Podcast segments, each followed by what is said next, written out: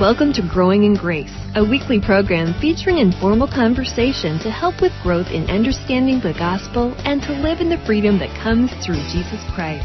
And now, here's the hosts of Growing in Grace, Mike Kapler and Joel Brueseke. Hey, I'm Joel. Mike is with me. We're glad to have you along. Mike, we've been kind of, for the last few weeks, been talking about the peace of God and the peace that we have in God by faith. Uh, because of God's grace, because of what the one man, Jesus Christ, uh, did for us. He was bruised for our transgressions. Uh, you know, the chastisement for our peace was upon him. It was it was all upon Christ. You know, sin entered the world through Adam, and uh, righteousness uh, came uh, back into the world through the one man, Jesus Christ. So we're kind of gonna just kind of moving into you know this this difference, I guess, between what happened when Adam and Eve ate from the tree of the knowledge of good and evil, and uh, the difference between that and what the one man Jesus Christ has done on our behalf, and, and how He's restored mankind to God and, and to peace with God. Here we go. Here we are, Mike. And how are you doing this week? Doing good, Joel. You know, and I, I think even back to before the fruit was eaten, a place of perfection, a place of paradise, a place of peace, like we've been talking everything was in order. Everything was great. and yeah, we all know the rest of the story after the after the disobeyment took place and the fruit was eaten when God told them not to eat of that one tree. Probably could have anything else in the world. We're we're, we're such kids, and and things haven't changed throughout these thousands of years, Joel. I mean, you could have a car lot full of cars and tell your teenager that they could drive any car on the lot except this one over here. and guess which one they're going to try to drive? Mm-hmm. And it was kind of like that with Adam and Eve. But the thing I wanted to get to here was that before they ate of the fruit, uh, God is good. He's on your side. And we live in a fallen world where bad things happen, uh, and sometimes they happen to very good people. All right? But in most cases, Joel, I, I'm, I'm afraid that most of the time God gets the blame for something that's really not his fault in this fallen world. But God has always desired the very best for mankind. And it was demonstrated back in the Garden of Eden. We, we see that uh, right from the very beginning of the Bible. Uh, Adam was placed there, Eve was placed there. They didn't lack. There was no suffering. They didn't get sick. There was no pain in the Garden of Eden. God proved even early on that his desire for mankind was to provide nothing but good. And it was after the fall and after the disobeyment uh, where man willingly uh, chose the wrong route, deceived into it, but willingly did it. Uh, and then everything else that comes with it that's negative. I just want people to know who are tuning in today, Joel, no matter what they're going through, um, God is not the one who is your enemy. He's not the one that's putting bad things that, that may be bringing you down in life a little bit. He's not the one. You do have an enemy in this life, but it's not God, and he, He'll see you through it. Yeah, those are great words of encouragement. Uh, God is good. Not uh, he he hasn't provided evil for us. He's provided good for us. And you know, in this this choice that you were you know talking about with with Adam and Eve and and the tree of the knowledge of good and evil and the tree of life. God wasn't trying to keep something from Adam and Eve. He was trying to protect them in in offering them, and he was he was trying to keep them in the life that he that they had in him. They were trying he was trying to keep them in his goodness by offering them to eat freely from the tree of life and uh, to stay away from the tree of the knowledge of good and evil. He did in his love. He gave them a choice.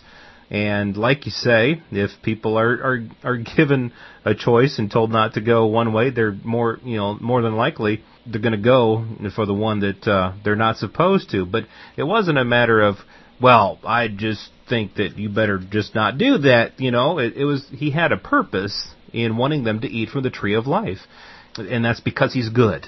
It's because God loves all of his creation, and he only wants the best for everybody. And so he did offer Adam and Eve the best of the best of the best. They were born in paradise.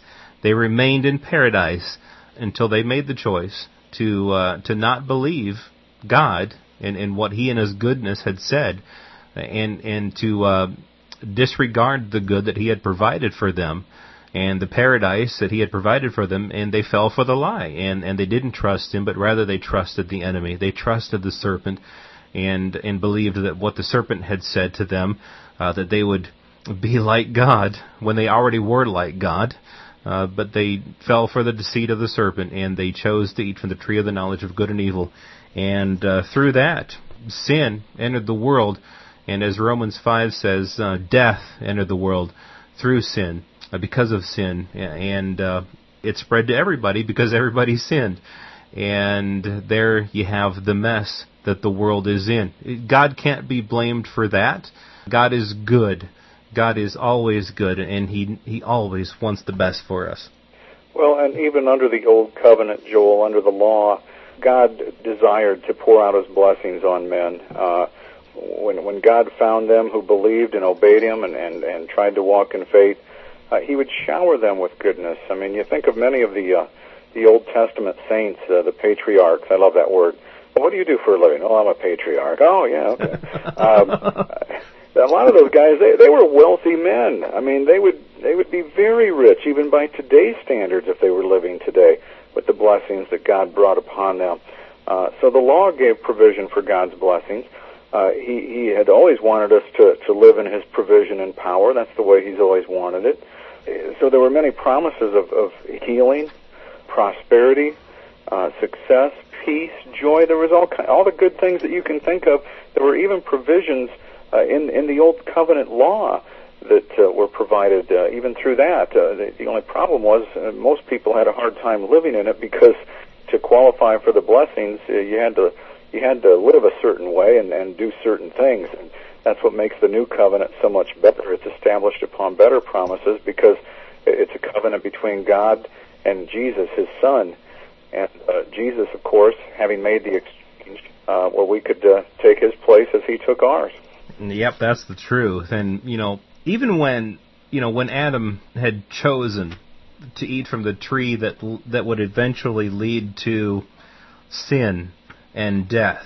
You know, speaking of God's goodness, even though Adam made the choice and sin entered and death entered, judgment entered, God still in his goodness desired to make it possible for man who had chosen to to distrust him, to miss, to not trust him, but had chosen to believe, you know, the deceit of the enemy.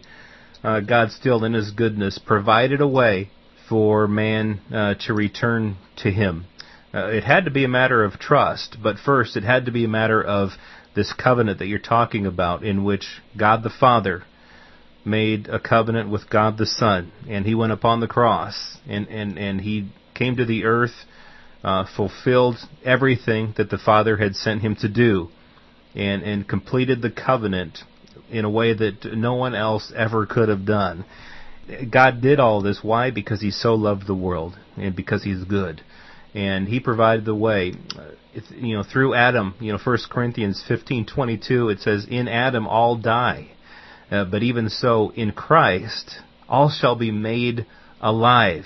Why? Because God is good and because He has provided this way that uh, even though death entered the world through through uh, the one man Adam, God made the way through the one man Jesus Christ for anyone who would trust in Him, anyone who would believe this thing that Christ has done. Uh, would be made alive, and just it just goes to show that God is good, and, and He's He never intends evil toward us. And, that's the truth, Joel. And and you can see, you can get a, a, an idea of what God is like, uh, because uh, life of Christ was a manifestation of God in action. I mean, that's what Jesus was. He was God in action, living in a man's body. And um, everywhere Jesus went, uh, the book of Acts tells us that about doing good and healing all that were oppressed of the devil. Every I never seen Jesus turn anybody down, turn anybody away. This was something new for a lot of the Jewish believers who, who had thought that God was was out to get them a lot of the time, and and that uh, uh, that simply is not the case. A lot of believers today feel that way. A lot of people today think that uh, uh, God puts sickness on people or brings tornadoes to destroy people, and that He has some sort of mysterious purpose behind all of it. These are all results of, of a fallen world, uh, not because uh, God wills for it to happen. Does He allow it to happen? Uh, yes, just the way that he allowed Adam and Eve to, to sin in the first place, but that's not what he wanted. And I think sometimes people get confused with uh, what God wills and, and what he allows. They are not necessarily synonymous. They are not the same thing. Yeah, I think that's true. And I, you know, I like what you're saying there about how when you, in fact, what Jesus said himself. He said, "If you've seen me, you've seen the Father." And, and so Jesus, as you say, Mike, he went he went around doing good, healing those who were oppressed of the devil. Jesus went about doing good, and yet we have Christians who who see God in in a completely different way. But if they've seen Jesus, whatever you see Jesus do, that's the Father. Uh, that's a great picture of the Father. Now, when Jesus walked around, I, I heard someone, I can't take credit for this, I heard someone else say this recently. I don't know if it was you, Mike, or somebody else, but um, you never saw Jesus going around, you know, finding someone who was caught in a sin and saying, "Well, cursed are you with sickness." He he he didn't go around bringing sickness upon people when they were caught in sin. What he did was he healed them. What he did was he told them that they were forgiven. What what Christ did was was he provided life and grace uh, for these people. There's a big co- contrast between what we what a lot of people perceive God to be. You know, this evil person out to strike you with a lightning bolt when when you've uh, done bad, and out to just do you in uh, when you're not living up to His standards. The big contrast between that and the love and grace that was shown to mankind through Jesus Christ, both in uh, in in his actions when he was on the earth, and of course in the ultimate action action of his uh, sacrifice in taking the sin of all of mankind upon himself. Even the woman in the act of adultery. I mean, we all know that story. Jesus writing in the dirt while others dropped their rocks, but they were willing to follow the law and do what the law said to do and stone her to death because she was caught in the act of adultery. Uh, what did Jesus do there? You know, Joel, I've, I've seen uh, even in our modern day age uh, where a celebrity, well, how about this? How about a Christian celebrity getting caught in some sort of tangled web of sin, or at least the appearance of it, and then uh, we we won't buy their records anymore or mm-hmm. watch their television program anymore unless they go through some sort of a nine week uh, counseling process and mm-hmm. come out and uh, confess in front of everybody and admit that they did wrong and that they feel bad about it. And we, we set up our own standards before we accept people back into the fold. What did Jesus tell this woman? Hey, you don't have to do this anymore. Uh, you're forgiven.